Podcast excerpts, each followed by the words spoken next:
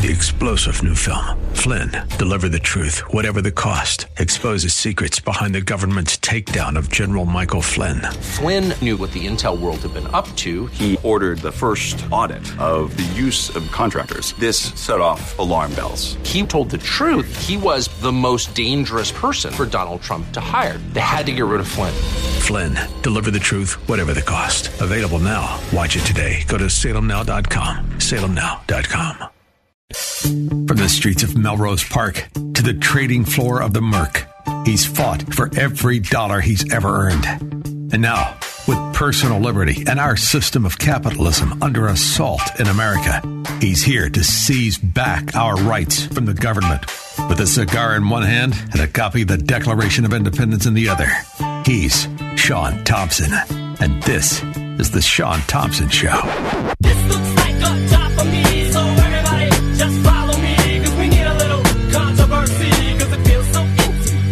All right. Market rallies. We got to talk a little bit about the market rally. I jump on it, rightfully so, to point out that we are not only in a recession, but we are towards a depression. Depends on what your earning is when you feel it. As you're going to hear in the news, the dollar is strong. It just doesn't buy as much. They want you to believe that you're the cleanest dirty shirt when compared to the other currencies in the world, which are all filthy.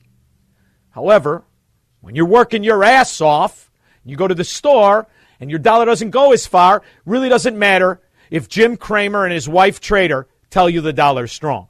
Reality is Joe Biden has d- done the kind of economic destruction to this country that only puts a smile on the Chinese Communist Party who bribed him to do so. When the market rallies on rumor, this is how you can tell a bear market versus a bull market. In a bear market, the market rallies on rumors, not fact. You know, bull market, the market rallies on fact and often rallies even more on rumors. This is a bear market, it's a dead cat bounce, and you can tell this by the volume, which is less than half of the average daily volume in the Dow Jones. And it rallies 435 points. Why? Well, it's a certain manipulation. There's certain stock buybacks. There's options expiring. There's all kinds of things. But this is not a bull market. This is not a turnaround. Joe Biden is a moron, a feeble minded fool, and he proved it yet again today. Even Dr. Jill recognized it.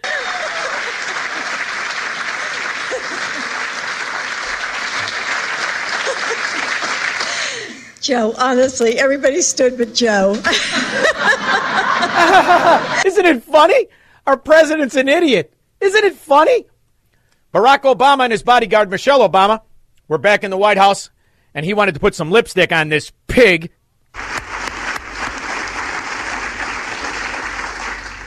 You have guided us through some perilous times.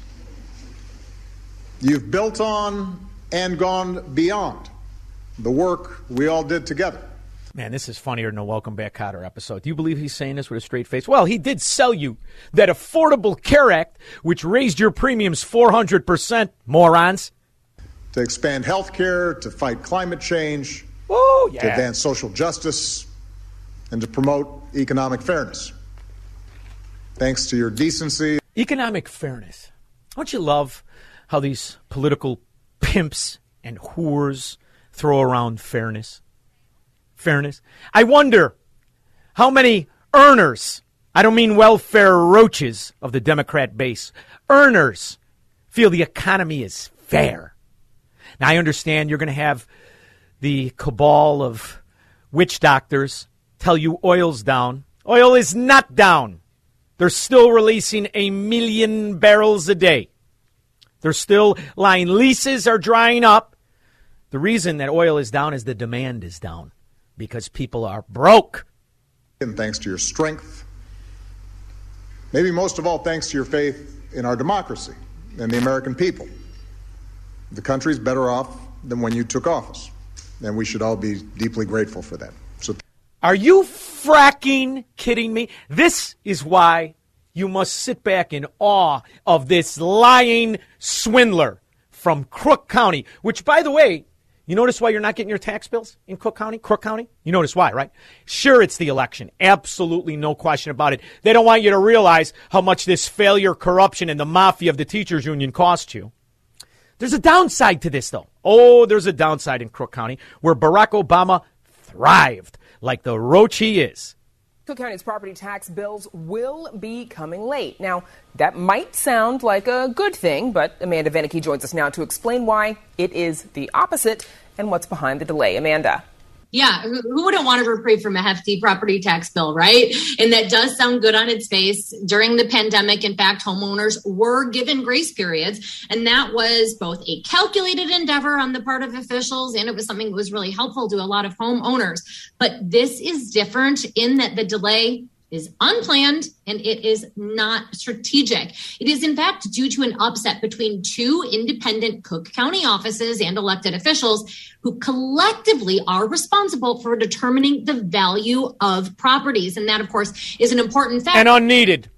And in the meantime, you're not going to get your tax bill in time for the end of the year, which means those of you people who use your taxes to offset your income, you earners, you're going to get it in the Buddha gig yet again and the Crook County whores and pimps of politics laugh and profit all the way to Fraudville, as no one is aware of what the cost of failure in Cook County costs, and they will probably elect Democrats again. And these are the only kind of Democrats that could sell this kind of nonsense that Barack Obama and his bodyguard Michelle were selling today. And in the meantime, what if people just were to step back and take a look at the actual amounts of failure versus the lies? What if they were able to think and say, what if all of these policies lead to bad places? Then what? And then one more. Then um, last Friday, the energy secretary uh, said of green technology in California that that state was in the lead and showing the rest of the nation how it's done. Um, the state is currently bracing for blackouts.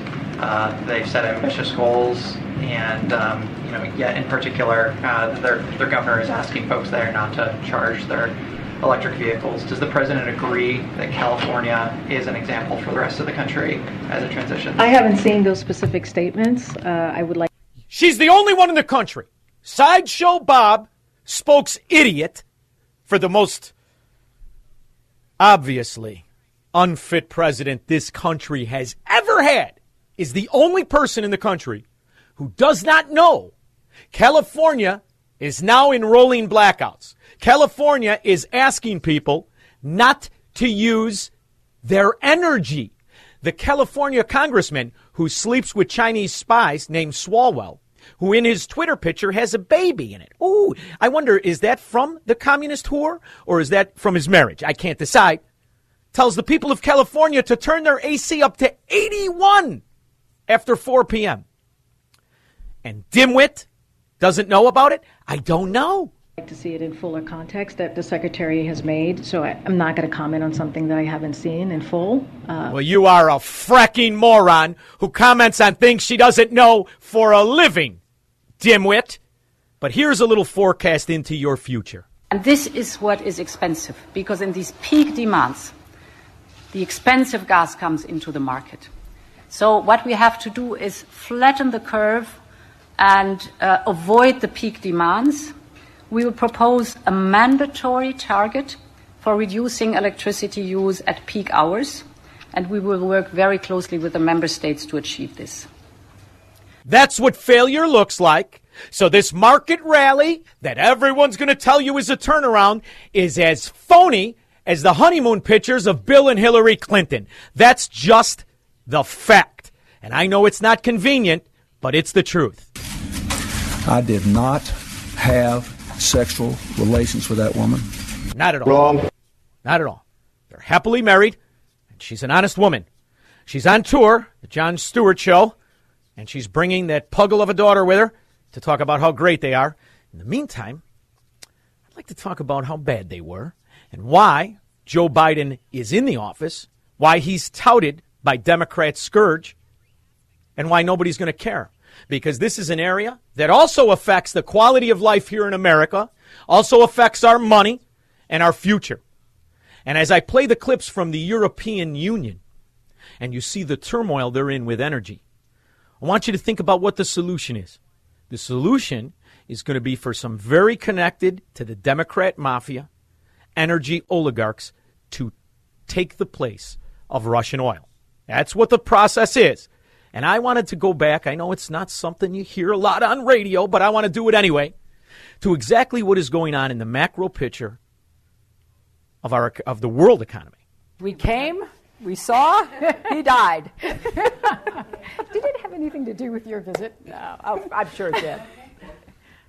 You know what she's talking about? She's talking about the wacky Gaddafi, and nobody wants to talk about what's happening right now in Libya. I know the Marines changed their song. It's no more the shores of Tripoli. I think it's Cleveland or somewhere else.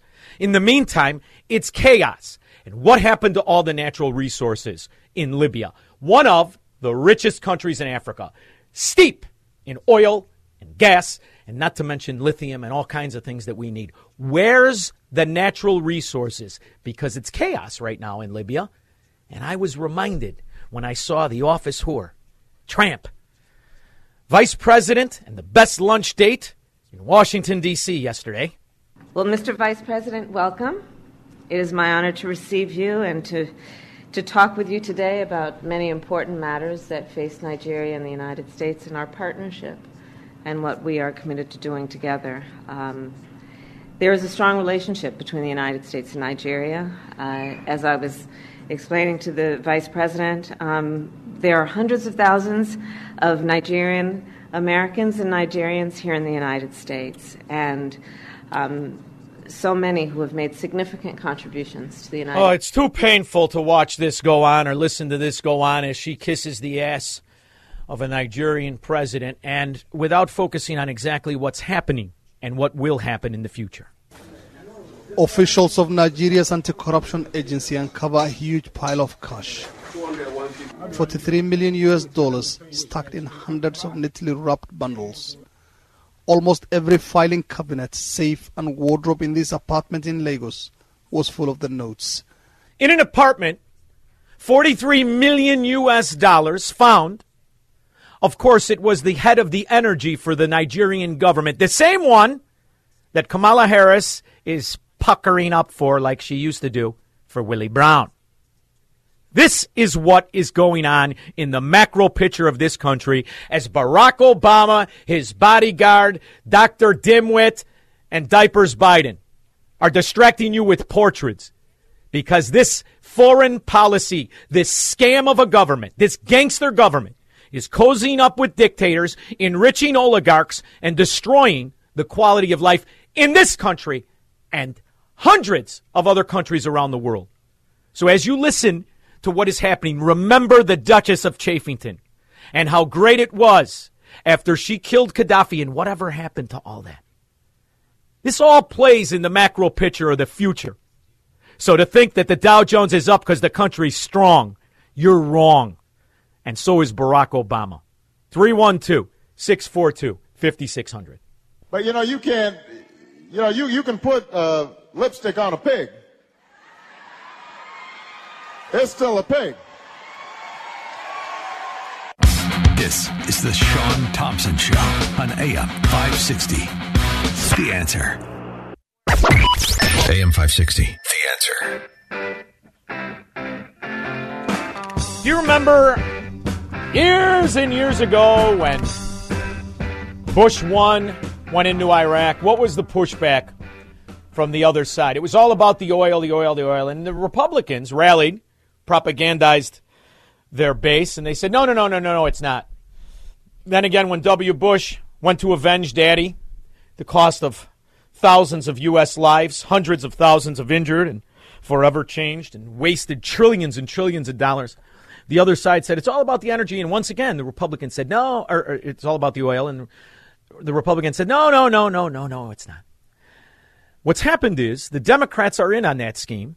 It's not about the oil anymore. It's about the entire energy sector of the world. It's bigger than oil.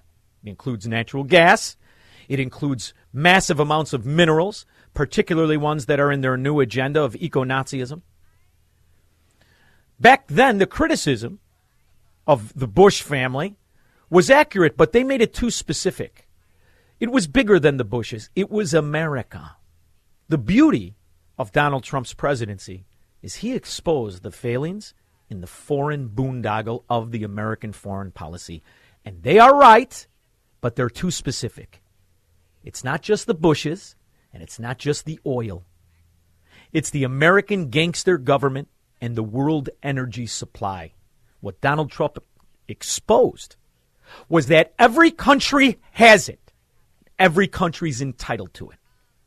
But what they're going to sell you here is this phony altruism that every Marxist cabal always sells its people. I have to kill you in order to save you. We have to control things to make them better in the midst of all of their failings. So when you hear the EU energy secretary tell you it's you're going to trim the curve or use this same verbiage in COVID, recognize what's happening. And this is what is expensive because in these peak demands, the expensive gas comes into the market.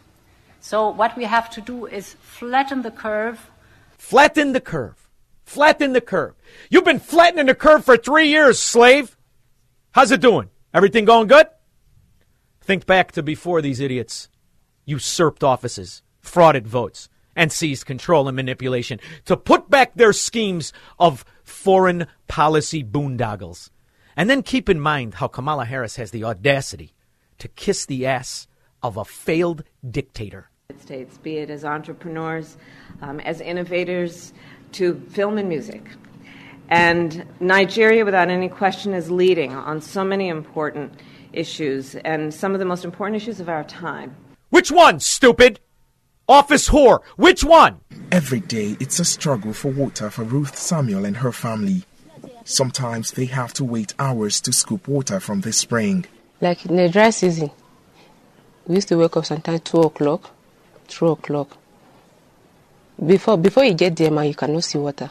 You can't get water till 3 in the afternoon. And you stand there with a spoon like it was 730 AD.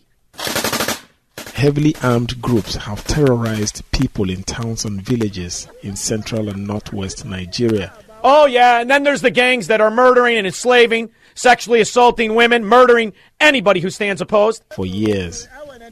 Now, security officials are stepping up efforts to crack down on some of the violence. On Let's see what else we got going on. This video was filmed near the Borno state capital in the northeast of Nigeria. Captives are made to dig their own graves. Witnesses say the men's throats were cut, allegedly by military personnel. Oh, and the military kills the citizens. You're leading in so many ways. We only wish we could do this to the Republicans. MAGA, of course. You stupid son of a. Not one dollar should go to this dictator pig. But then again, they couldn't steal the oil and all the other natural resources and minerals to make their little phony batteries in their cars that are burning down garages across the country.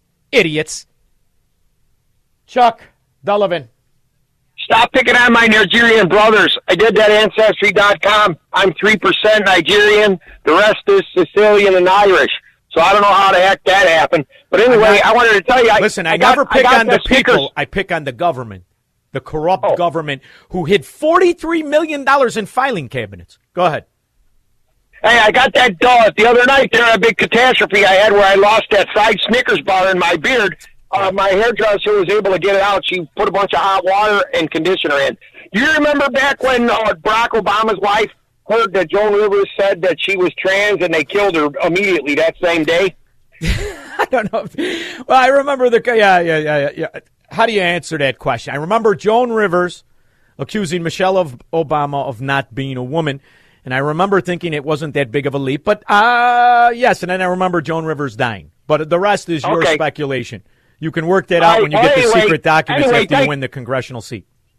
Yeah, thanks for having me on your show. Anytime. good. good day, Bye. Bye. Yeah, Joan Rivers. All right. Uh, Fred in Orland Park, top that. Hey, I can. I think I can. How about a requirement for being governor riding the red line from Howard Street to 95th between 10 p.m. and 4 in the morning? And you can carry a gun or not. Your choice. No bodyguards, of course. So And instead of a governor race the way we're seeing it, what you would like is more of a running man contest with Arnold Schwarzenegger, where you go through the ghetto and the first one in is governor. That's fine, But I don't know if you've looked at our candidates. And if you could fit those fat guys in a jumpsuit, good luck, brother, because I want to see the guy that has to get the jumpsuit off Pritzker. All right? We got a deal? Yeah, no problem. Let's All right. do it. Thank you, Fred. I like it. A little more of a gauntlet. Teresa, Gold Coast. Hi, Shaun. You know, I have listened to and I've watched every presidential speech, whether they were Republican, Democrat, but I cannot listen to, I can't watch Biden or Keisha Lance Bottoms or anybody else that's associated with this administration. I cannot Be- do because it. they're obvious frauds. They're obvious, Yeah. open, and notorious liars to your face. Yes. They are a disgrace, and they are traitors to America who are owned Yes, by they are. foreign and American oligarchs. Our government is owned. It's no more a representative republic. I've got clips of that fat pig. What's her name? Stacey Abrams? Jesus. You Yeah. ever see her on TV? Yeah. Her neck has Oh, love yeah. handles. Yeah, she's on there right now bashing anybody who isn't part of their cabal. That slob of a human being.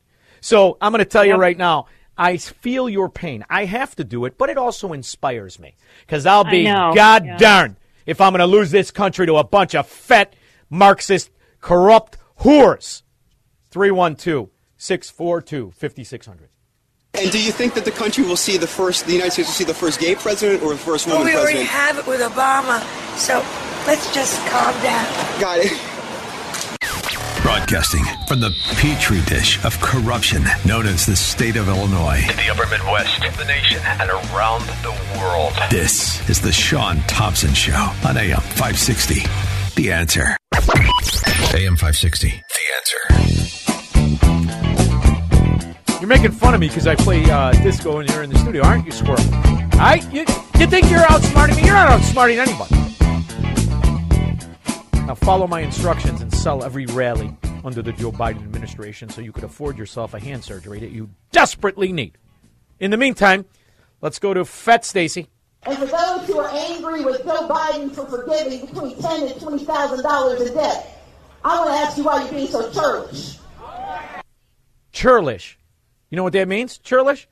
Subordinate and churlish. No, you know, you're being uncooperative. You're not. You're doing minimum. You're not participating. You're being churlish, like every welfare roach Democrat in this country. See, they're not cooperating with society. They're a leech, a drag on it, and they're also her supporters. They're the only ones that could look at this fat slob and say, "You go get him, chubby."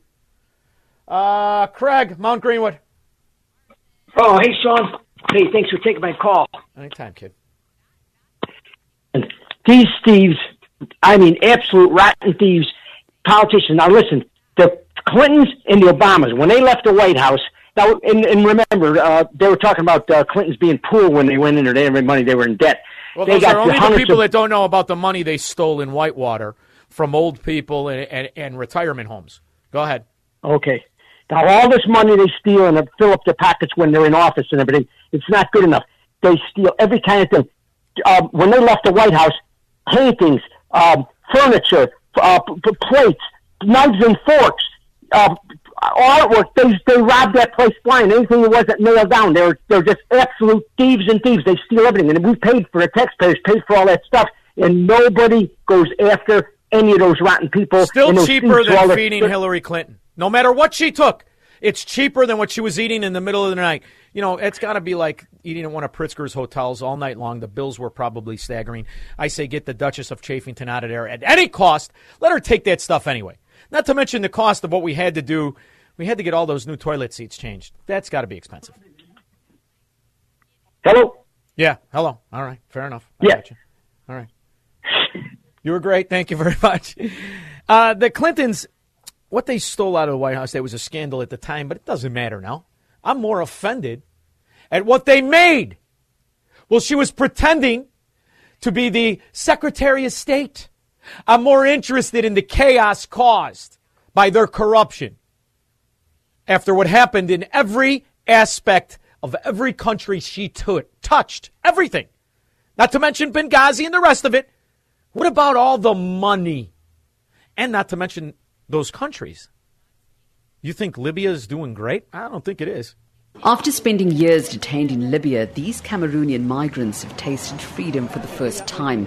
But they still bear visible scars of the torture that many of them suffered, like Jean, who was struck with an iron bar by his captors. Do you know why they struggled? It, uh, they, they struggled like this, squirrel. You know why?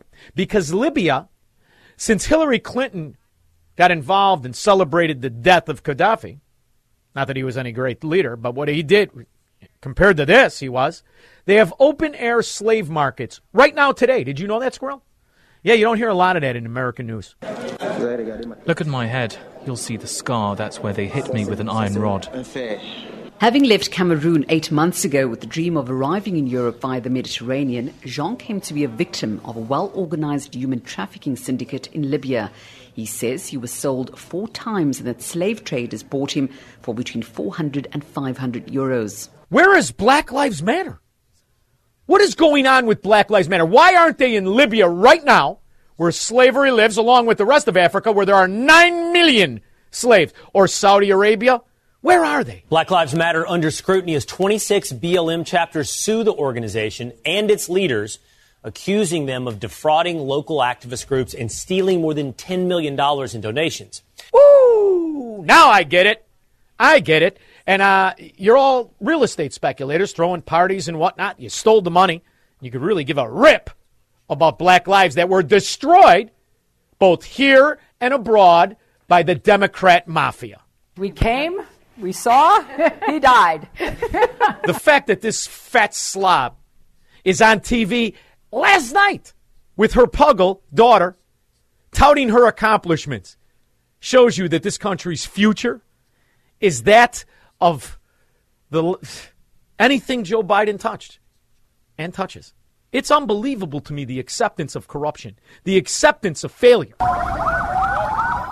These are members of what's called the Kaduna State Vigilance Service, and they're out to protect their communities from armed gangs. They soon everywhere is chaos. Everywhere. It's preposterous to me. Let's go to Mitchell Des Plaines. Uh, Shaun, keep in mind that Hillary Clinton is a foul specimen that only cares about basically lining her pockets, who is a defeatist. And in 2016, after she basically tried to rig the election, she still lost. Okay? That tells you a lot. And basically pivoting to Kamala Harris during the 2020 election, she got zero delegates during the primary. That's zero. Now, there is no other Amer- in American history where a vice president who receives zero delegates, the goal is 1981 for those idiot, vapid-minded Democrats that don't understand the Constitution, that goes on to become what I call vice president. So don't be shocked when you see what I call a vapid-minded idiot in Kamala Harris, who is the girl that has the deer in the headlights that got no delegates because nobody voted for her. So I guess Democrats don't like women. It's I like that. They don't like good ones. That's for sure. They like the ones that uh, kill their kids and sleep with their bosses. Steve Barrington Hills. Hey, Shaun, I need your help deciding on a, uh, J.B. Pritzker campaign sign for my yard. It's either going to be Fat Elvis in a jumpsuit, Ooh, Fat Pritzker with a big gulp and a bag of Fritos, or a donut dripping with jelly. So it's either Homer Simpson or Fat Elvis. Oh, listen, I'm going to tell you right now. I think the jumpsuit's a winner, especially after I saw that Elvis movie, which was fantastic. I'd say you go, you put uh, Pritzker in the Fat Elvis. Not to mention, I think, I think Fat, I think Pritzker in a jumpsuit. That would be the equivalent of Hillary Clinton in lingerie. That's just funny.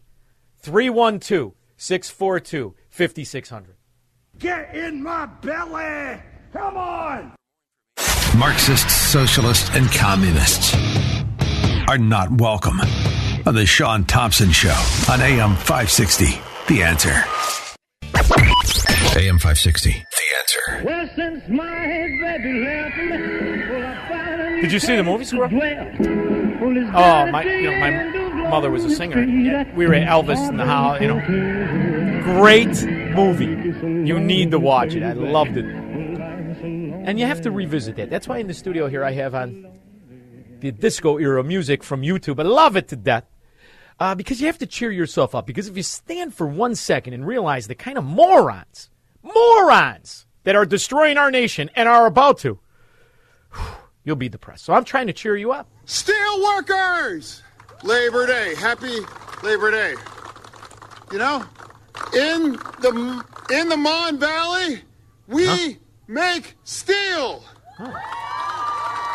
We make steel. In New Jersey, in New Jersey, Dr. Oz makes crudité, an ally, the sacred life of union, the union way of life, the union way of life. Send me to Washington, D.C.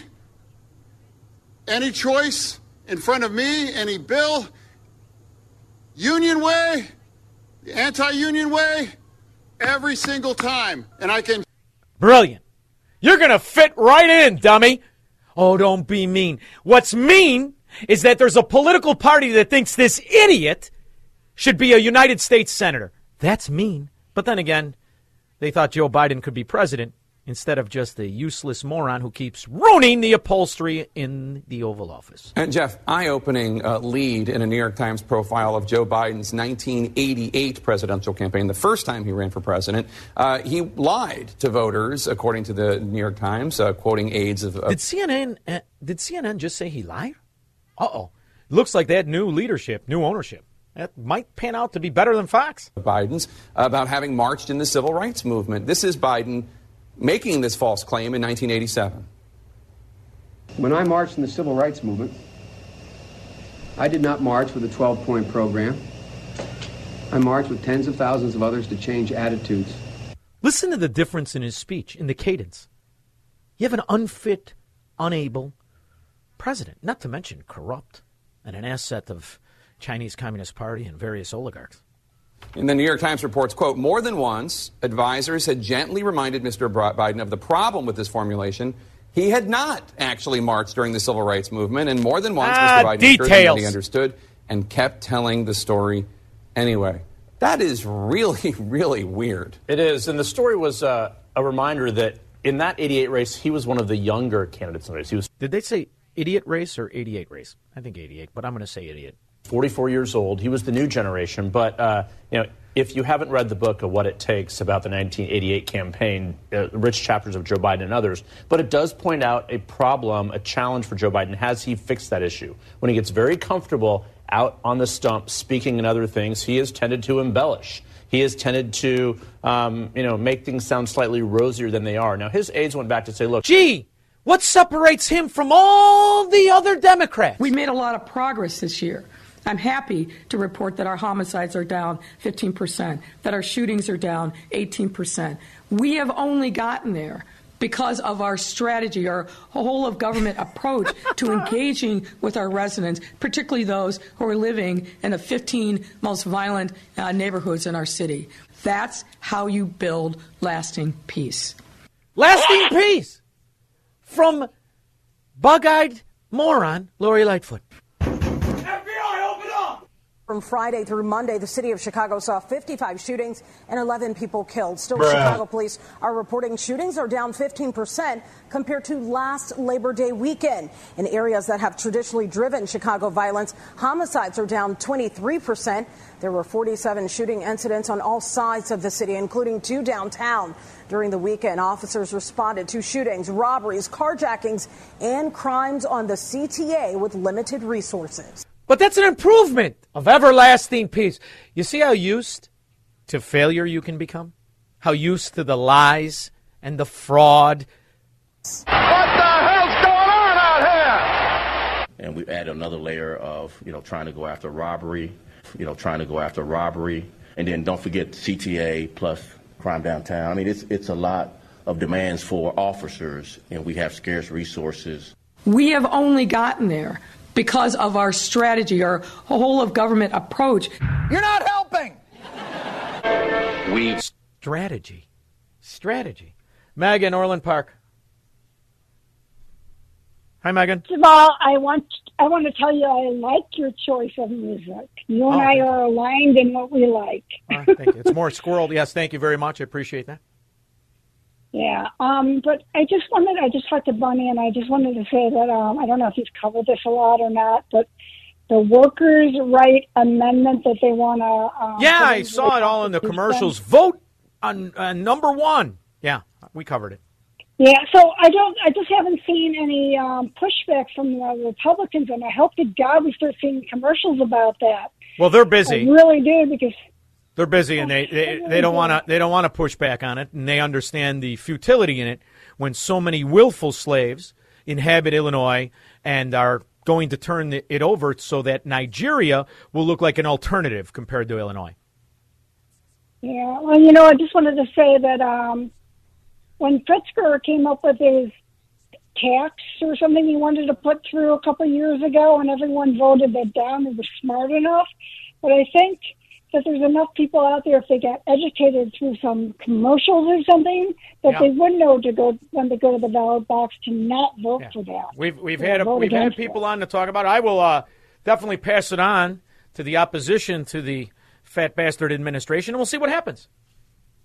Let's uh, see if the optimism for Illinois is going to be on the trajectory of straightening its ass out, or if you should consider buying a condo in Nigeria, which has a better opportunity of an upswing. 312 642 5600. He will never negotiate his constitutional rights with the government. Live free or die on The Shaun Thompson Show on AM 560. The answer. From the streets of Melrose Park to the trading floor of the Merc, he's fought for every dollar he's ever earned.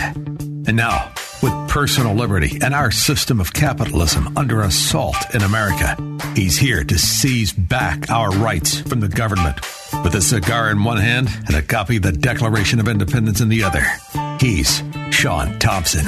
And this is The Shaun Thompson Show.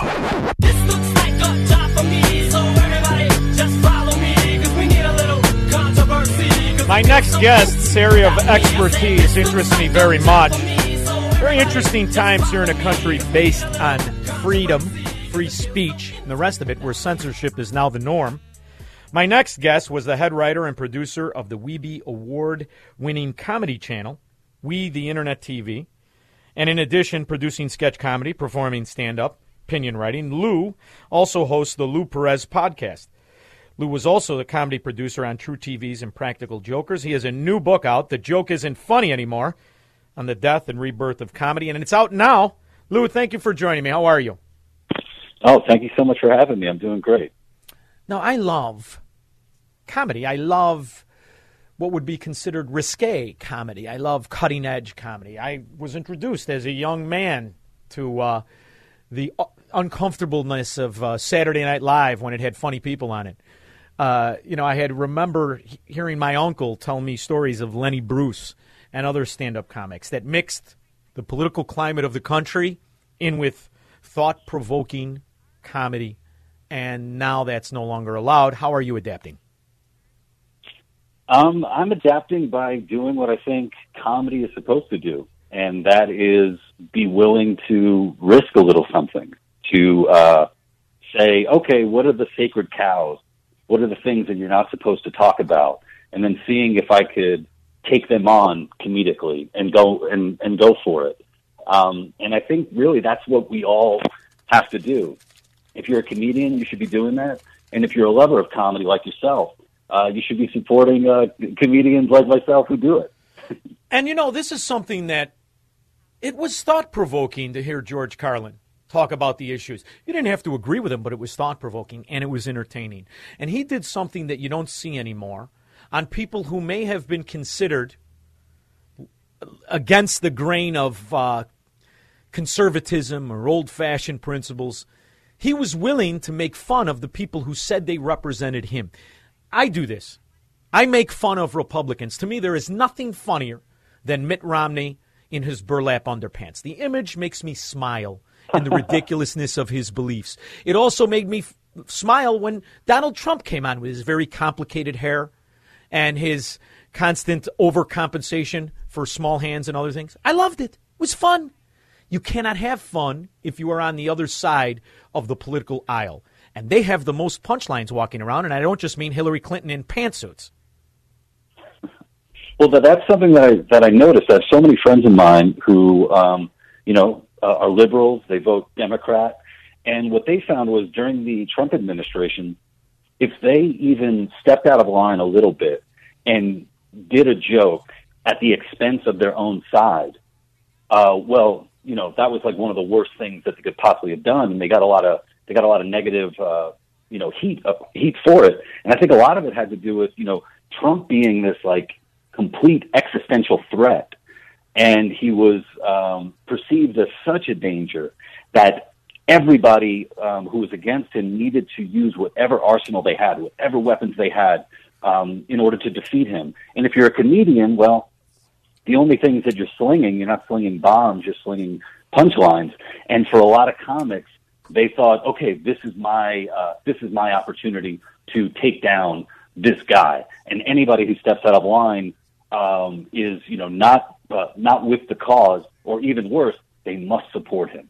You know, and it's um, outrageous. yeah, it's, so- it, it- yeah. it's just outrageous what we've what we've witnessed in this country. I'm astonished because I was so proud of freedom of speech, and I admired people who struggled all of their lives. And if you go back to the great comedians, they all have one thing in common: they all were born with a struggle. Every one of them. There's no such thing as a trust fund comic. I love the fact that Richard Pryor grew up in a whorehouse.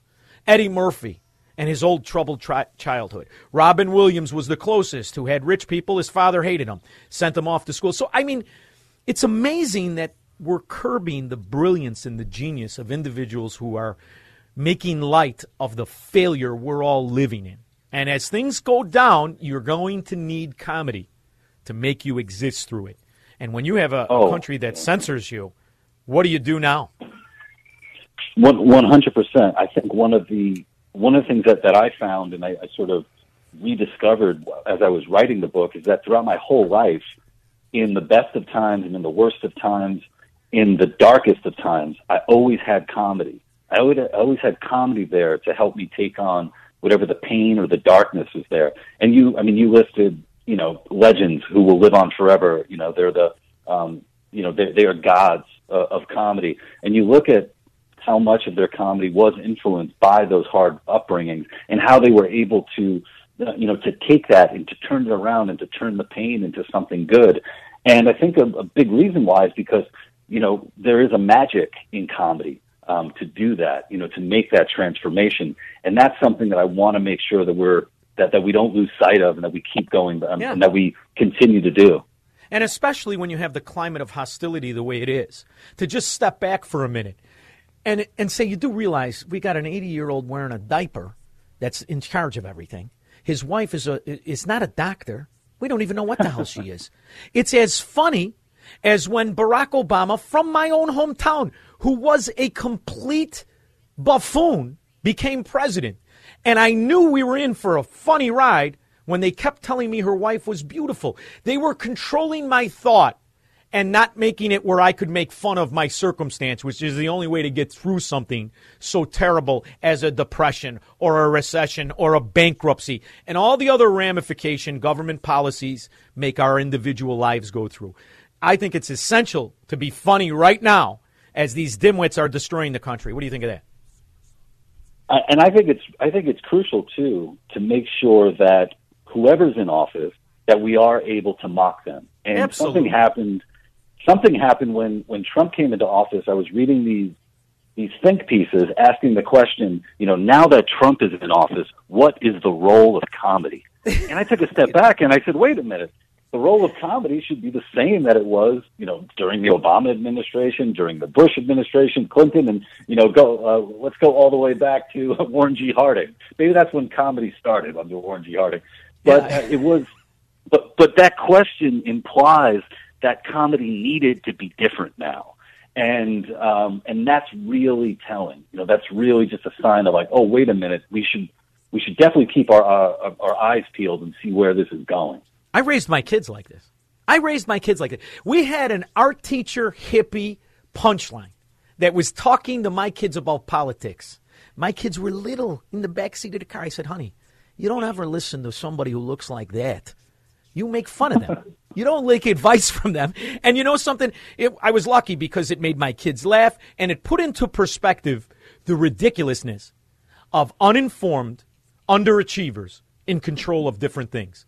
And that's what we're losing sight of And if you step back and you realize what's funnier than my what I think is the most beautiful state on the planet, let alone the country, California, being run by a two-bit wannabe actor, destroying the energy sector, destroying the quality of life, making all the rich people richer, all the poor people poorer, telling you that they've had a new solution, and by the way, you can't use it. That's some funny stuff.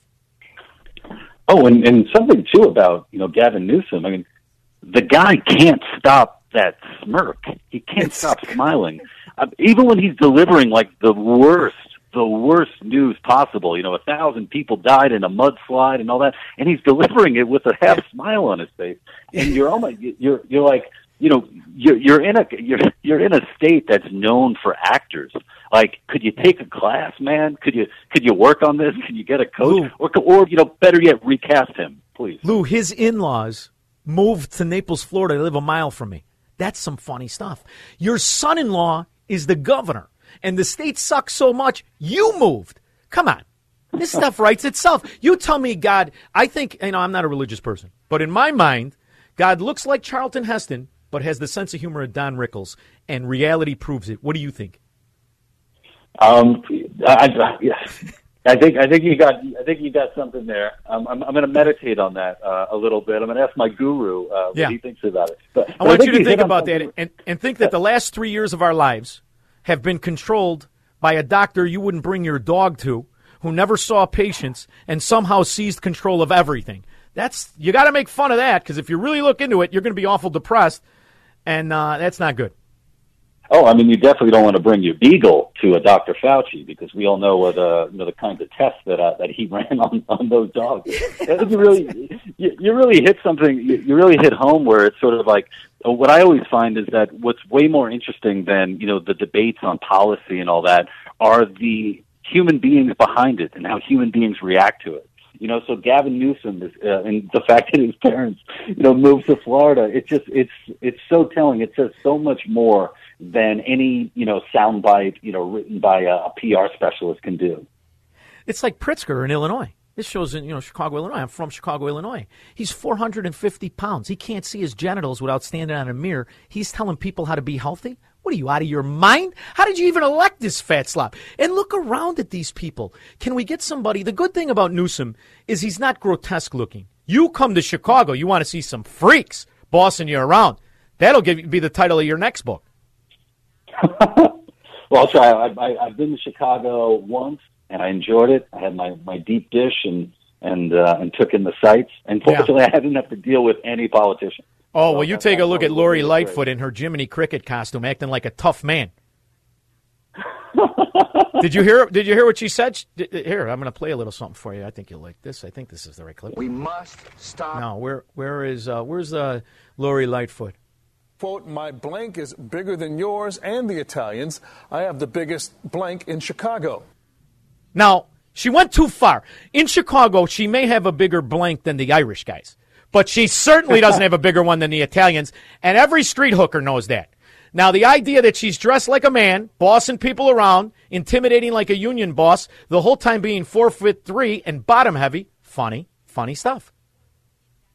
Very, uh, uh, very, very funny stuff. I'm, I'm, I'm I, I wish that uh, you know, whichever uh, person you know made the Irish curse, I wish they would just take it off. You know, just um, Oh, the Irish have suffered enough, haven't they?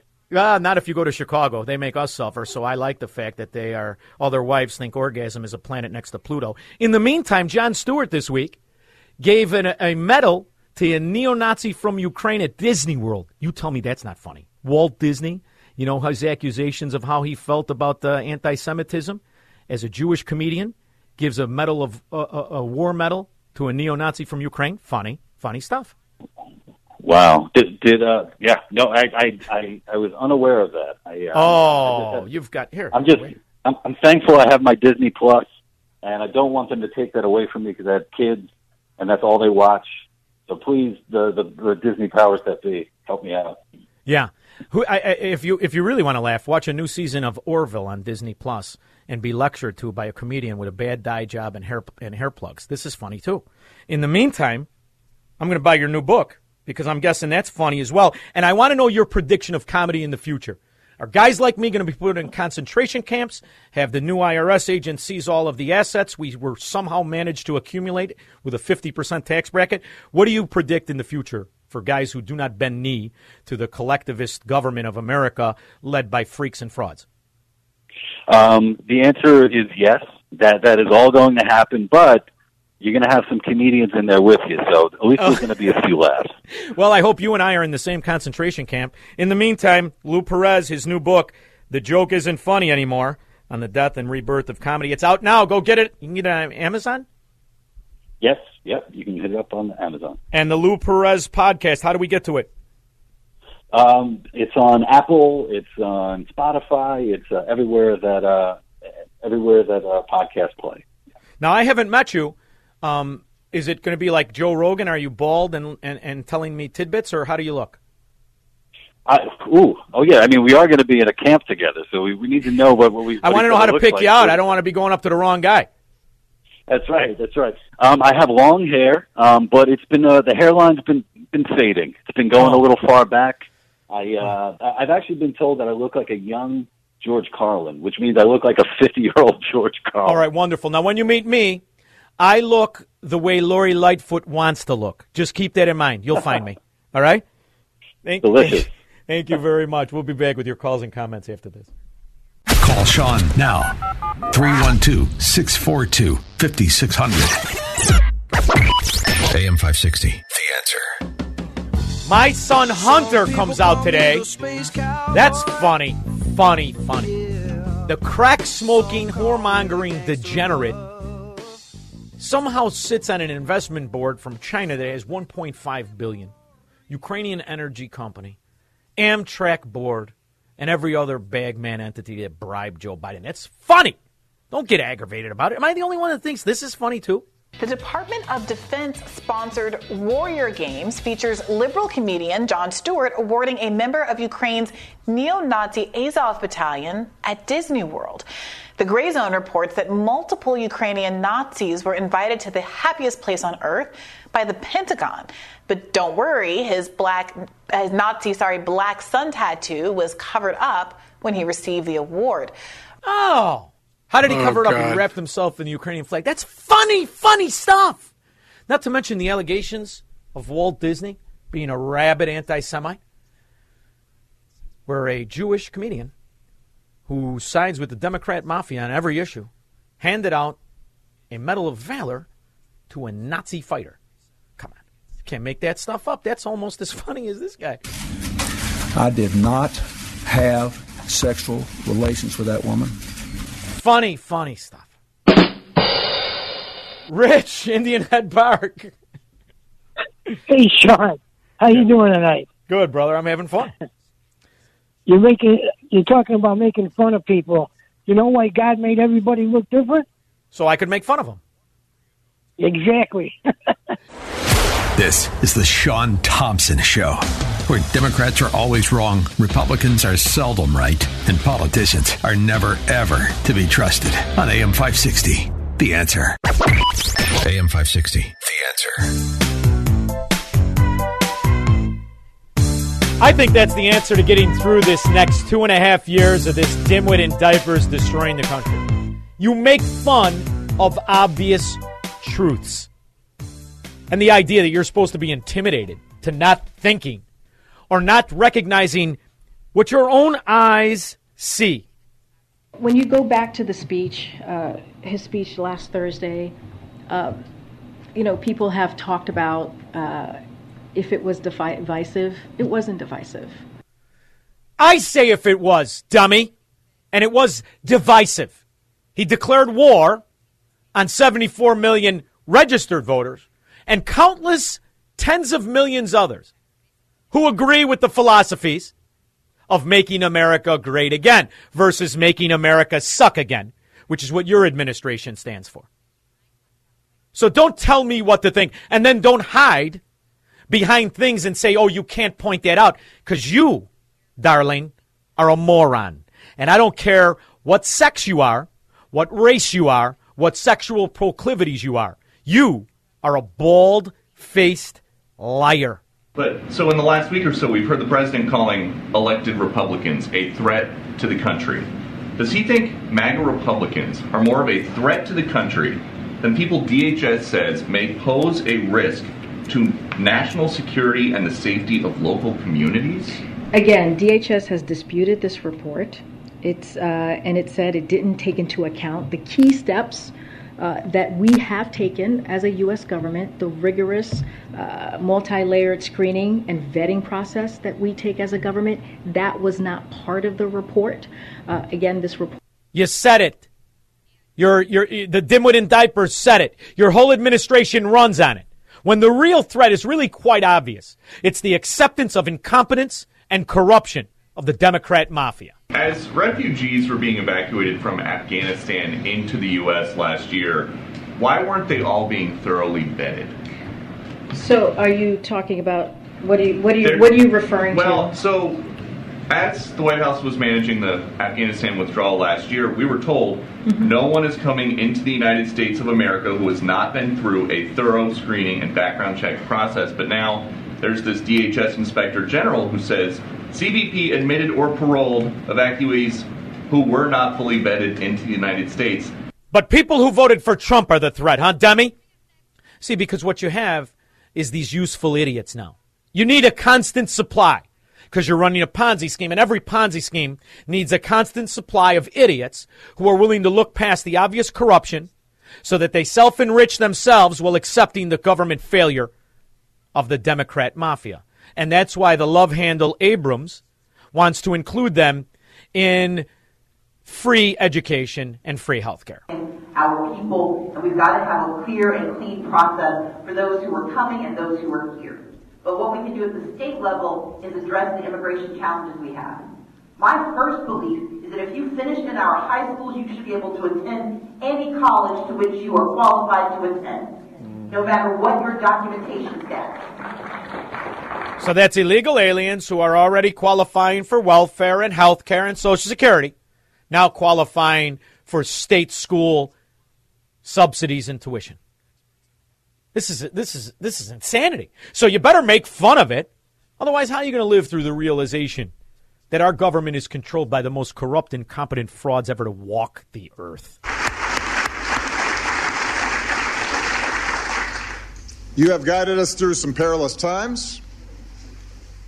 You've built on and gone beyond the work we all did together to expand health care, to fight climate change, to advance social justice. That's some funny stuff. Wrong.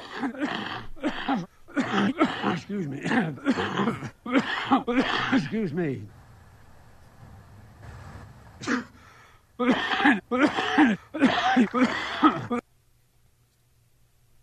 did it, Joe. You're going to be the next president of the United States. You better la- laugh because there's not enough Kleenex to cry. Dwayne Tinley Park. Hey, how you doing there, Shaun? Good. How are you, Dwayne? Hey, that dimwit diaper wearing, like you call him all the time, I love it. But listen, when he did his speech, he announced 32 times democracy, democracy. We're not a democracy. There's no mention of democracy in the Constitution, okay? We are a republic.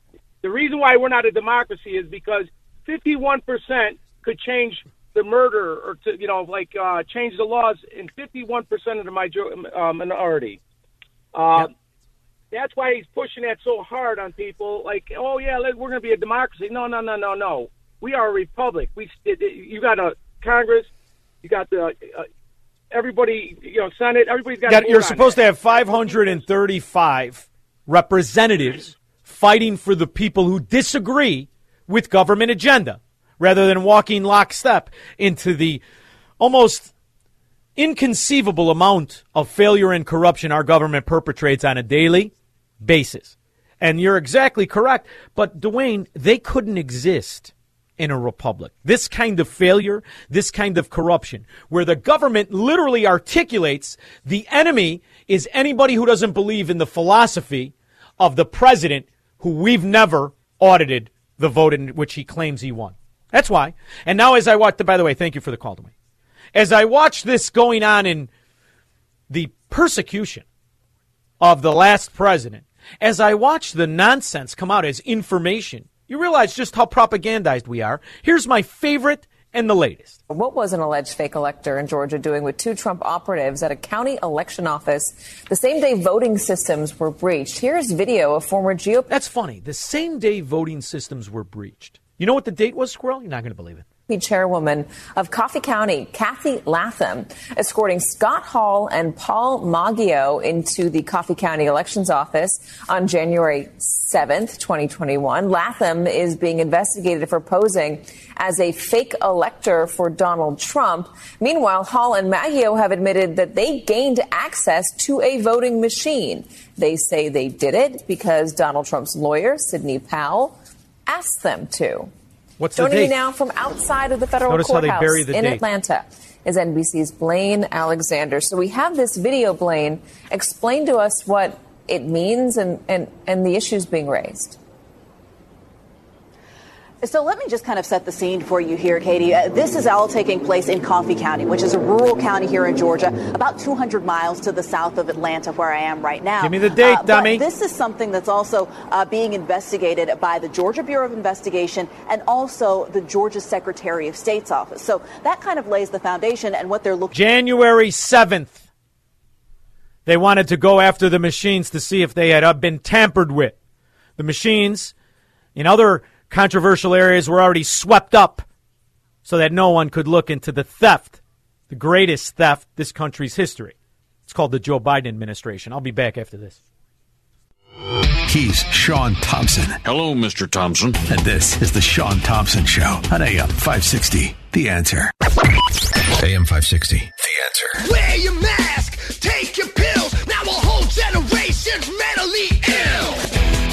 Make fun of them. They hate it. They feel themselves to be superior. This is the problem we have. This is why collectivism, democracy, and totalitarianism needs to be snuffed out in the beginning. These individuals are not qualified to take over sectors of not just our economy, but of our policies. This whole damn thing is one giant failure. In the meantime, I've got to listen to lipstick on a pig. and to promote economic fairness. Thanks to your decency and thanks to your strength. Maybe most of all, thanks to your faith in our democracy and the American people. Are you kidding me? This guy just came off of a speech that was never heard on these shores by a president. This is something you heard in some third world hellhole by some dictator.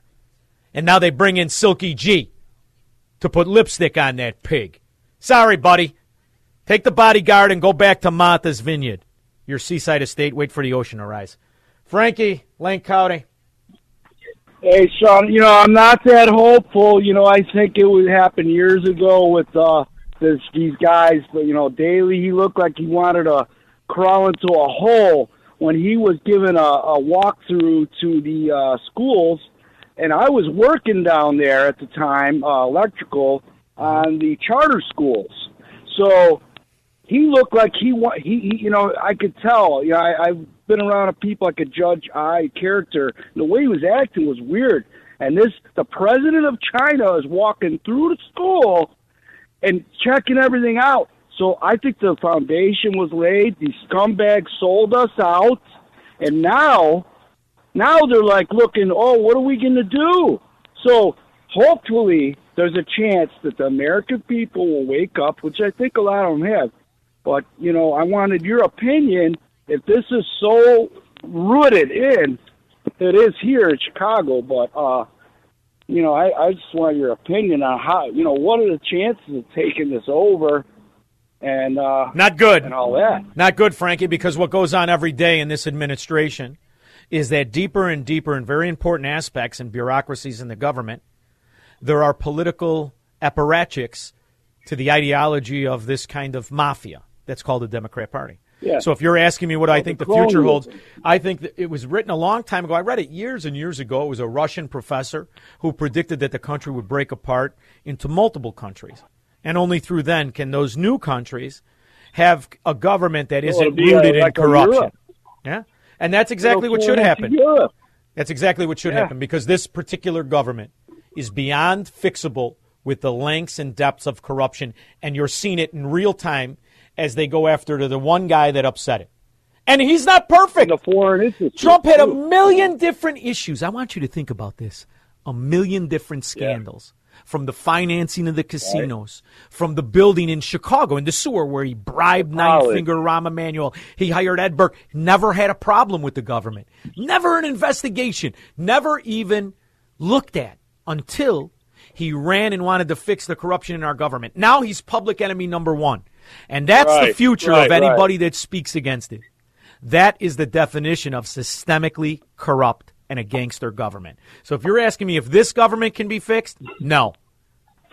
Thank you very much. But that doesn't mean you can't find areas of the country that can. The problem is when you're this infiltrated, and I want you to hear something that happened today, Senator Kennedy. Judge Perez, um, I believe you have said that, quote, the war, the drug, quote, the drug war is a joke. Uh, drugs are all about economics.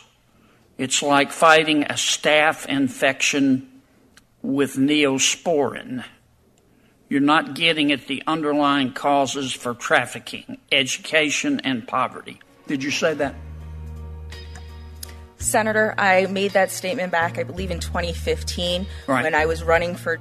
Pro drugs, pro criminal, pro collectivism totalitarians are the Democrats, and they're infiltrated throughout the bureaucracies of our government. I'll be back after this. From the streets of Melrose Park to the trading floor of the Merc, he's fought for every dollar he's ever earned. And now, with personal liberty and our system of capitalism under assault in America, he's here to seize back our rights from the government.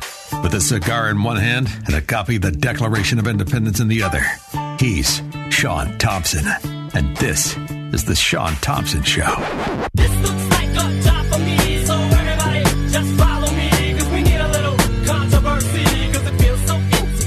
Very excited to talk to my next guest, who is the executive director of development at the Heartland Institute. But prior to the Heartland, he led a development department of the Young Americans for Liberty, Project Veritas. He has served as a fundraising consultant to more than 30 public policy non for profit organizations and members of Congress. He's got a new article in American Thinker, ESG, and Corporate Totalitarianism. His name is David Hoyt. David, thank you for joining me. How are you? Thank you, Shaun. I'm great. You know, what a wonderful scam.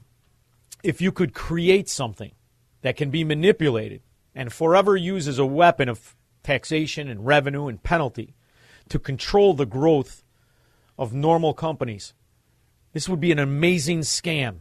Is there a possible way to come up with it? Yeah, it looks like it's already been invented. And the amazing thing about it is they're using the cover of it being done by for profit entities so that people like you and me who believe in free markets hesitate to criticize it for what it is, but it's exactly what you just said. And the reality is, regardless of what boards of multinational corporations want, the profit motive, and bringing value to consumers, this will forever change the way so many things are brought to people that before you know it, you're going to get used to it and you'll be listening to politicians who tell you not to enjoy freedom. How do we push this back, and has there been any thought to it? Well, that's a great question. Yes, at uh, Heartland, we've um, been working on this issue for some time, and a number of other organizations like us who are in the think tank world have also started to tackle it. So we're looking mostly at legislative solutions, bills that either prevent state treasuries from investing in funds that are pro ESG, and then there's even more radical bills that prevent ESGs from being used to discriminate against people in the state by any means whatsoever. I am livid at the way in which capitalism has been bastardized by Republicans and Democrats. Clearly, uh, when an autopsy of the destruction of American prosperity is done, George W. Bush's name will be at the chapter one. However, Barack Obama, along with Joe Biden, have really implemented this system of the people giving unfettered Amer- dollars of the country to organizations that, to bolster up an economy. So when you look at BlackRock and you realize they've got 14, 13, 11 trillion dollars of the Federal Reserve money, they're forever steering that money to bolster up companies they like and go after companies they don't. How do you claw that back? Because under a capitalist system, none of that would exist.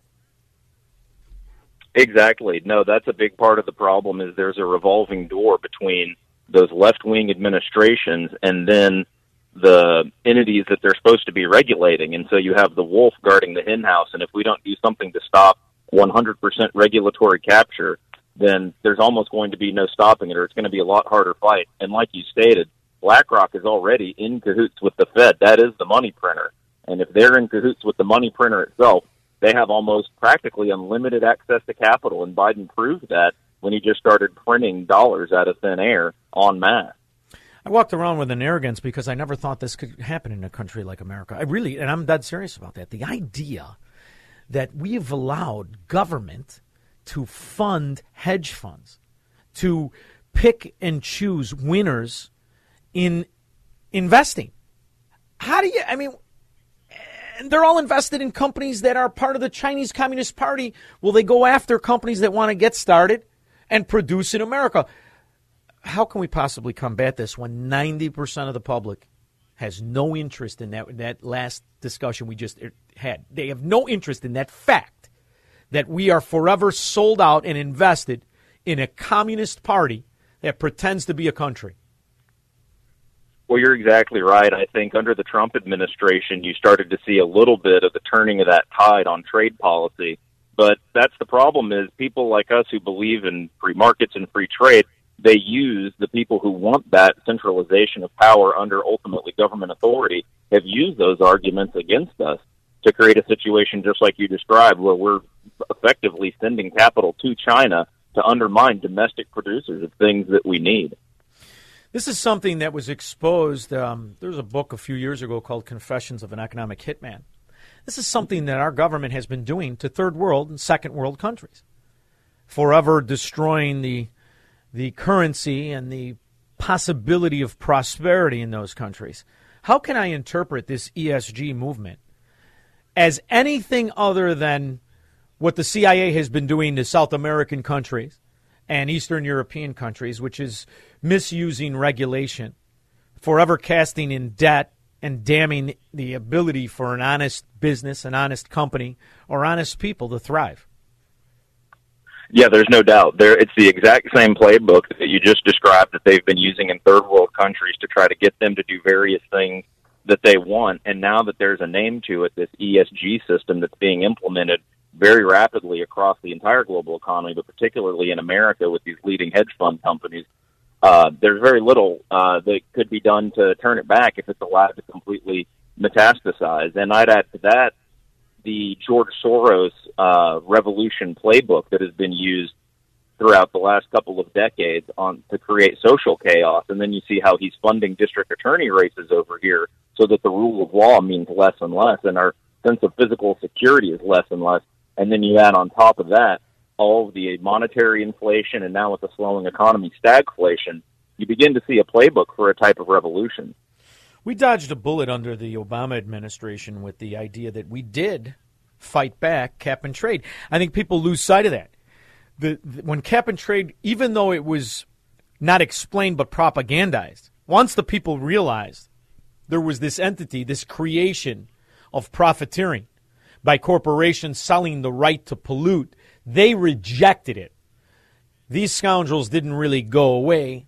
They just went and hid for a few years, hoping people forgot it. This ESG is merely cap and trade under a different, more controlling fraud on the system. Are there enough Democrats left that reject the idea of selling the license to operate and pollute to hold it back again? Or is it the inevitable fraud where the profiteers of, of totalitarianism will swoop in and destroy the quality of life? Well, one can hope. I mean, if it wasn't for Joe Manchin and maybe to some extent Kyrsten Sinema, I think we would have a much harder time than what we have right now. But when you start looking at the polling for what's going to happen in the upcoming elections, it is critically important that people realize how tight it's becoming. And if we allow absolute one party control in this country, it's just going to cascade downhill and you wind up with something akin to what they have in China. Their social credit system is not unlike the ESG score. You know, there's that old expression those who can do, those who can't teach. It's funny when I think back to my own education and you realize that I didn't learn what I know about the economy in school. I learned it because I wanted to make money, because I had to learn it. I wanted to go into the money business. The education system when I went to school, comparative to now, is leaps and bounds ahead of what these kids are seeing as they are taught by Marxists and frauds and children who are regurgitating ideologies that have destroyed societies since they were written to paper in uh, the Communist Manifesto. Are there enough people that are aware of exactly how detrimental this ESG and this new eco Nazism is to society? Or are we damned by our own free education system and the idea that these kids are somehow smart? Well, you're 100% right. The threat is very real, and their wagons are being circled. But there are a couple rays of hope that give me some sense of optimism.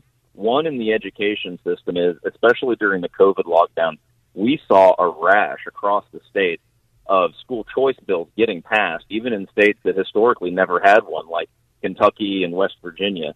And now in Arizona, they just passed a universal school choice education savings account program. So hopefully that to me means parents are waking up to the fact that the government school system has become little more than indoctrination centers. Now, that's a multi-year project, but it's something that hopefully could turn things around. And then other than that, Heartland does a lot of polling on the environment issue. One of the things that we found is if you ask people, do you want the government to help protect the environment?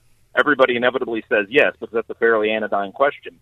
But if you ask somebody, okay, are you willing to spend something like $10 more per month on your electricity bill in order to make that happen? All of a sudden, the response is just tanked to well below 50%. So I think at a gut level, people still do seem to get it. I hope so, David. But when you look at California, the most beautiful state, not only in the country, but around the world, as far as I see it, the most um, natural resource blessed state, and you see that they've committed suicide in their energy mm-hmm. sector. You see that they've committed suicide in their water supply, even with their forestry. And those are supposed to be people who are smart and informed, and they're doubling down on stupid, and now they're displaying their willful servitude to a corrupt government as they listen to the government that tells them to raise their air conditioning to 81 degrees after 4 p.m. That's the part that, you know, quite honestly, scares me about the future. Yes, it's a crime what they've done to California. I love, I used to love visiting the state of California. Now I'm not so sure. But you're right, it's a gorgeous place and they have tremendous resources and human capital and natural resources. And yet now the far left, to show you how much gall they have, are clearly grooming Gavin Newsom, probably the most failed governor since I can remember. You're the president's insane. He's going to run in 2024. There's no question about it. I'm just hoping there's a pushback from his own party, which is the ones he devastates. You know, it's like Chicago, Illinois, New York. Uh, pick a Democrat hellhole. They're all run by people who pretend that they're picking one favorite class over another, whether it be race or income level. Time in and time out, those are the people who suffer the most. It's always hardest for the people that the government says they're helping. That's who's always going to suffer, whether it's income or race. I, am hoping the failure is obvious enough that there's a pushback. When you see such acceptance of these political, I call them political whores because there's no other word for them that you can buy and sell like juicy fruit. And this is the other part of your background I want to go into. I disagree with the bulk of the Republican Party who think that the answer is to put more and more and more money into this process of corruption, this duopoly of politics. Can we get restraints, the only place they're supposed to be in this country, on government when you have this acceptance of runaway corruption? Right. I mean, that's the thing is, I remember when they were debating McCain Feingold and other campaign finance reforms, a lot of Republicans have made the, and people on the right in general made the argument that, well, we don't want to interfere with this more or less free marketplace. But then the end result winds up being exactly the type of corruption you just described. So I feel like it makes sense. Regulating businesses and commerce generally not a good idea. Regulating government, a hundred percent. And it's the only place where there is no regulation, where corruption is open and notorious. Pay to play, which is uh, perfected in Chicago, is now the mainstream. And I remember thinking, I didn't like John McCain. I liked that bill, and I was the only one. I lis- listened to how people in the Republican Party were propagandized to, to insist on their own demise by allowing corporations and, and industries to bribe politicians. And it does explain why we were in this place now where whether it's big pharma, the military industrial complex, big energy, whatever it is, the one who bribes the most politicians does the best. There is no recession on K Street, only on Main Street. We got to put this genie back in the bottle, don't we? No, absolutely. And, you know, how to do that regulation is a tricky business because it's just like you know water rolls downhill, money rolls rolls towards DC. So finding the right way to do it where it doesn't just wind up in some type of shadowy organization, or if that's what you prefer, then that's another outcome. But you need to understand how those regulations are going to play out in the real world. But there's no doubt that something has to be done, no matter what regulations get passed. It's amazing to me how the George Soroses of the world always find a way to have undue influence. Yeah, I hate the idea that we go down to these walking punchlines. And you know that's all you can do. We, we, we I, my first interview today was of a comedian, and when you think about the flaws and the ridiculousness of these people that become demigods, you have to figure out that the only reason this country ever thrived wasn't because government was in control, but because government was anemic and government was under control. Over the last 40 years, I can't think of an instance where government has been put in its place and told no. That's the problem I have.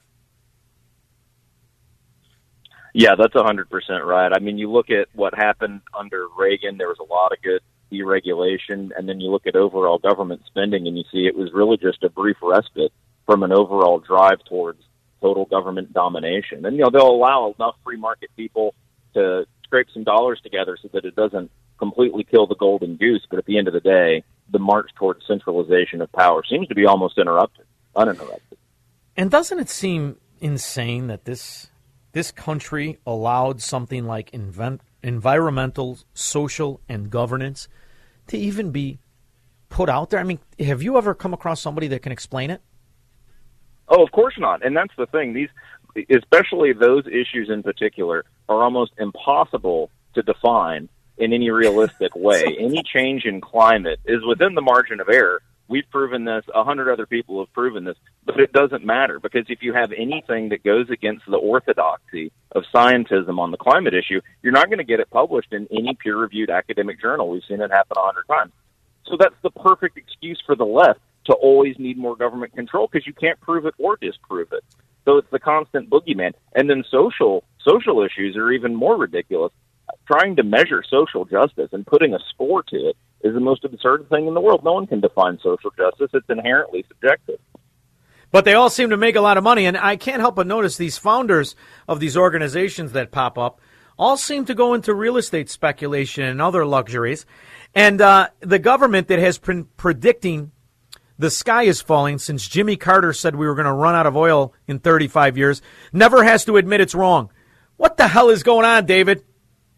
Right. No, there's no accountability whatsoever. And the people who are pushing this are the ones who are the most tightly tied to the system. They're the ones who wind up getting regulatory capture. And what's going to wind up happening is they have all the uh, access to effectively all the private capital. And if you want to start a small business or even a medium sized business, good luck if you don't play ball. David Hoyt, keep writing articles like this. Keep exposing the truth. Maybe, maybe, maybe we can push back what looks to be the trajectory of servitude. I appreciate everything you do at Heartland. Please keep it up. David Hoyt. Thank you. We'll be back with your calls and comments after this. He believes in freedom, capitalism, and individual liberty. And because of that, he's become an enemy of the state. He's Shaun Thompson, and this is The Shaun Thompson Show on AM 560. The answer. AM 560. The answer. I think um, when I was doing the James Corsi book, when you realize how much of our problems and our situation are truly self induced, and it's not because politicians don't know, it's because they do know. You realize that the economic terror, terror we've implemented in South America, on the continent of Africa, in Europe, the way in which we've forever damned these nations, these people, into economic slavery. And you look at what's happening today ESG. No one can even describe it, and everybody supports it. What is it? It is a control mechanism. Take away your wealth, your independence. And if you think it's not coming to individuals, you're wrong. Soon this will be implemented on citizens. Doesn't just it's not going to stop with companies that agree to participate in a scheme for profiteers who are always the same players. Those who are in bed with corrupt government. They are the oligarchs that have destroyed nations across the world. They're doing it right here, and they're doing it right now.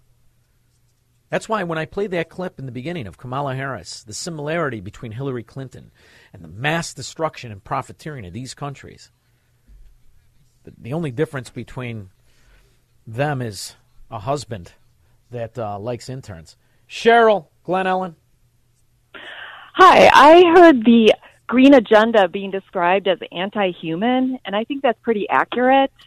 Um, if you look up the definition of carbon, it actually is the building block of life. So to ask us to use carbon credits makes me think this is really about controlling our movement, which I think is coming next. Oh, there's no question about it. There's no question about it. This entire movement is about absolute and total control of the only people who had the arrogance to think that their government was a representative republic. We're the only ones. The rest of the world tolerates being slaves to their government. It's it, it, and the problem is, Cheryl, it's winning. That's what makes me sick. I didn't think whether you were a Democrat or a Republican when I was young, I didn't think any American was going to be a willful slave. Yet here we are, more than half of our country is demanding servitude to a very corrupt, obviously corrupt government. And this administration, that's the one purpose Joe Biden serves. He is the perfect face of corruption. He should be the head of the Democrat Party. And um, I agree, it's sick. well, Cheryl, let's make fun of him. For instance, just think about all of the stories Dr. Jill has to tell herself while she's waiting for Viagra to kick in. That is if a Secret Service agent is not playing naked leapfrog with her. Thank you very much, Cheryl. I'll be back after this. Make money, smoke cigars, and live free on The Shaun Thompson Show on AM 560. The answer. AM 560. The answer.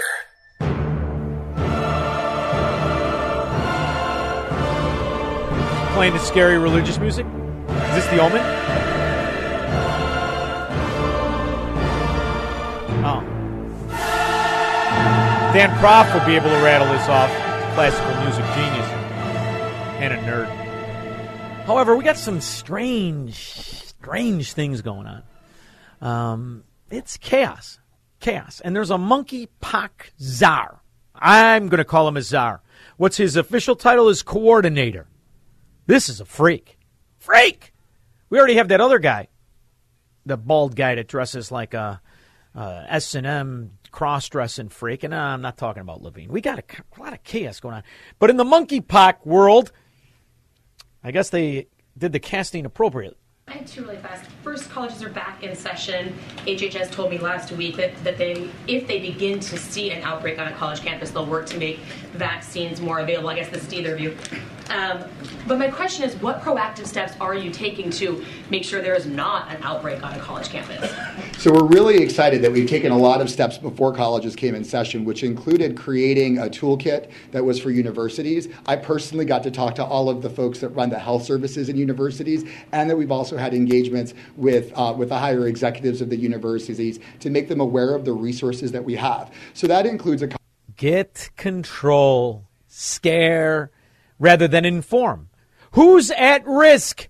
Bobby Fenton? Who? Judging by your costume of leather trousers and a demonic pentagon on your chest, I'm going to guess freaks. Freaks are in danger. Stop freaking around and uh, let the monkeypox go away, or we could investigate where it's from. I like investigating where things are from. Still got a lot of questions about the COVID, but I have to remember what it did for a God among men, how it changed the trajectory of a nation. I remember when Fauci Uh, but she's had the flu for 14 days. Should she get a flu shot? Well, no. If she got the flu for 14 days, she's as protected as anybody can be because the best vaccination is to get infected yourself. And that'd be the same with COVID, right? Same applies to the coronavirus. If she had COVID, she doesn't need to get the COVID shot. She she could get No. one. It's a different world now. You just were told you have two arms, one for the flu shot, one for COVID. Not to mention there's boosters and no mention of myocarditis. But that would explain the untold deaths that are occurring, setting new records. So you're still wearing your mask, I noticed. Um, are you uh, vaccinated as well? Yeah, I am. So what's the thought process there? The thought process, um, I don't have one right now. I can't. Well, this is on a college campus. Thought processes are not very uh, sought after. Uh, next question. It's always good to wear a mask because we don't know what can happen. We're still in a pandemic, but we're all vaccinated here, so it's So you're vaccinated as well. yeah. For What's sure. the thought process there? Um, I mean, like we should believe that vaccine is like good right now because, well, the government is telling us to get vaccinated, and we should believe that it's good for us. And She's got a bright future in the Democrat mafia. The government's telling you, so you should believe him. Because if the government's known for anything, it's telling the truth. There is uh, an excess of deaths above what we would normally expect, and that's what we're going to look at. And there is some pretty um, uh, disconcerting information in this. Yeah, it turns out if you took the vaccine, you got a bigger heart than you used to have, and that'll lead to some deaths. Scott, St. Charles. Yes. Hey, I, I I heard this song the other day, and the lyrics are the song is Big Rock Candy Mountain, and I I was listening to it, and it it dawned on me that sounds like the theme song for the Democrats. Just All to well, we're going to have. Squirrel. Squirrel's my song guy. There's not a. it's amazing. I have a. I have a spouse that's very good at this too. They could name all the words in every song. I have to tell you, I can't do that. But Scott, I'm not arguing with you. I think you're right. We're going to see if we can get an example of it and make sure that everyone else knows you're right. In the meantime, take a look at Bobby Fenton on Twitter. I'm not kidding you, brother. And then realize who's in control of this government. Thank you very much. Throughout my career, I have focused on the intersection between medical, mental, and behavioral health. And as your ASH, I will continue that focus. says the 60 year old man in a push up bra and a pencil skirt. Mike on the south side. Hey, hey, hey, I got through it toward the end of your program, but I was telling you, call screener, my wife was in the emergency room a week ago today. There was a nurse in there bragging that she had been boosted five times. I don't know if you could get boosted five times, but she'd been boosted five times. Now, just said, to make sure, I don't want to do the Kamala Harris definition of boosted. We're talking about the vaccine, not the Willie Brown correct. Give you a promotion. Okay, good. Go ahead. No, no, no, no, no. Correct, correct. Oh. She she had got her probably her initial ones, and then you know I guess you could go and get you know jabbed however many times you want. And then she said, "And I'm going to go get the shingle shot." And I told her, I told her, I said, you know, to my wife, I was like, "Don't say anything." Like her belly's going to be glowing at night. Yeah. These are crazy times, Mike. Can you believe this? Seriously, can you believe it? Not to mention, do Well, you notice that all of the people advising us are funny looking, or is it just me? I really believe this Well, is why God gave us well, two we're arms. well, we're one for the watching- flu shot yeah, and we're watching the other one for yeah, the watching COVID a shot. circus. It's a, we're watching a circus right now. I mean, if you look at Washington D.C., you got the donkeys. It's like a circus. The donkeys leading around these trained elephants. You got a bearded lady. You know, the whatever that person. Yeah, is. but our side's got old lady face Mitch McConnell. It's nothing we could lean on, Oh. kid. Thank you, Mike. Oh, I that's painful. appreciate it All very right. much. Listen to this. I really believe this is why God gave us two arms. One for the flu shot and the other one for the COVID shot. Or the Melrose Park Italian salute. You, you, you need two arms for that. You, you watching me now on the stream? Look at here's how you do it, Squirrel. Whenever one of these rat cartoon characters that belong in a carnival tell you to put something in your arm, you go like this. You see? Matt, Mount Greenwood. Hey, Shaun, good to talk to you. When you saw that when you saw that cigar shop, I still want to buy that bulldog from you. But uh, Bulldog is coming with me, baby. We're all moving to Florida with the cigars. Go ahead. I'll see you down there sometime. Hey, my wife's a nurse at an undisclosed hospital, and she's refusing to take any boosters. But uh, it's interesting. They're not going to fire her because they need these nurses, and she's standing up against them. And I tell you what, there's a lot of nurses who are following suit, and or there's nurses who are afraid. To your point, they're afraid to stand up and say anything. This Matt? is a union. Yeah. I will never forget in the midst of it, I was doing a show. I think, I don't even know if it was my show. I might have been filling in. And I had a wonderful, brilliant guy call up, and he was a teacher, and he had kids. And he either had to take it or he was going to lose his job. And he didn't want to take it, but he also didn't want to lose his job. And there's not a, a story that goes by on the vaccine that I don't think about that guy, and my heart breaks for the position he was put into by his government. That's the deal's off. The deal's off. They're not representatives, they're rulers. And these funny looking freaks married to unattractive women who all look like they have hail damage will not push me around. I'll be back after this. He will never negotiate his constitutional rights with the government. Live free or die on The Shaun Thompson Show on AM 560. The answer. AM 560. The answer.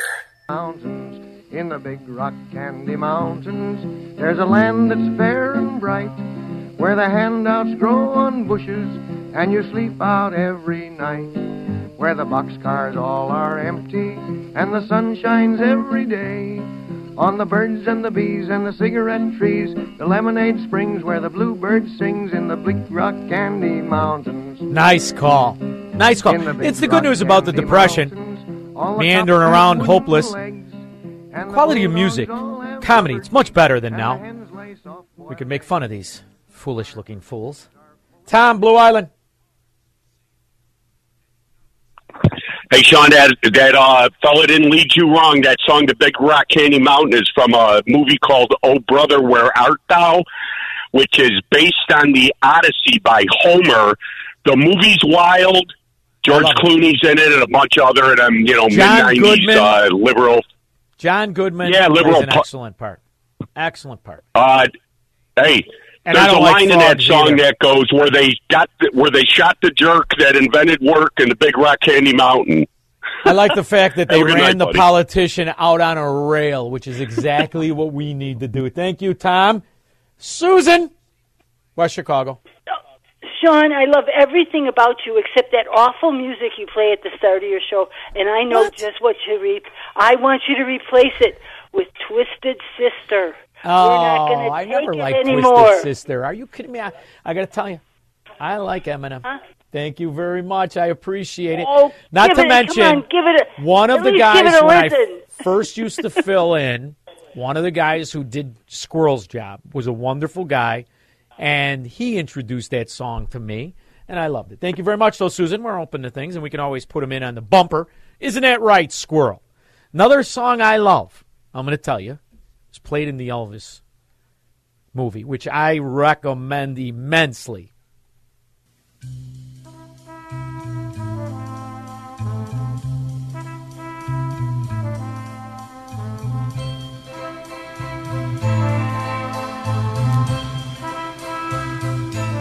There must be lights burning brighter somewhere.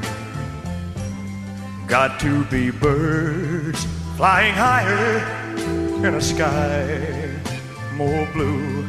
If I can dream of a better land where all my brothers walk hand in hand, tell me why, oh why, oh why can't my dream come true? Oh why? There must be peace and understanding sometimes. Strong winds of promise that will blow away all the doubt and fear. If I can dream of a warmer sun where hope keeps shining, oh, heaven be one. Tell me why, oh, why, oh, why won't that sun?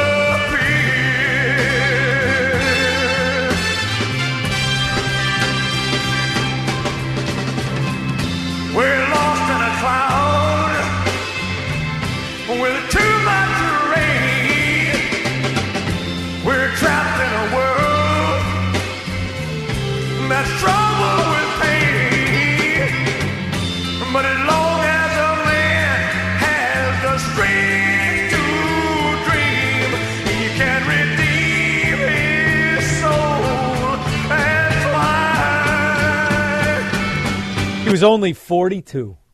It's only one. I'm sorry. I wasn't going to interrupt the king. In the meantime, have a great, safe night.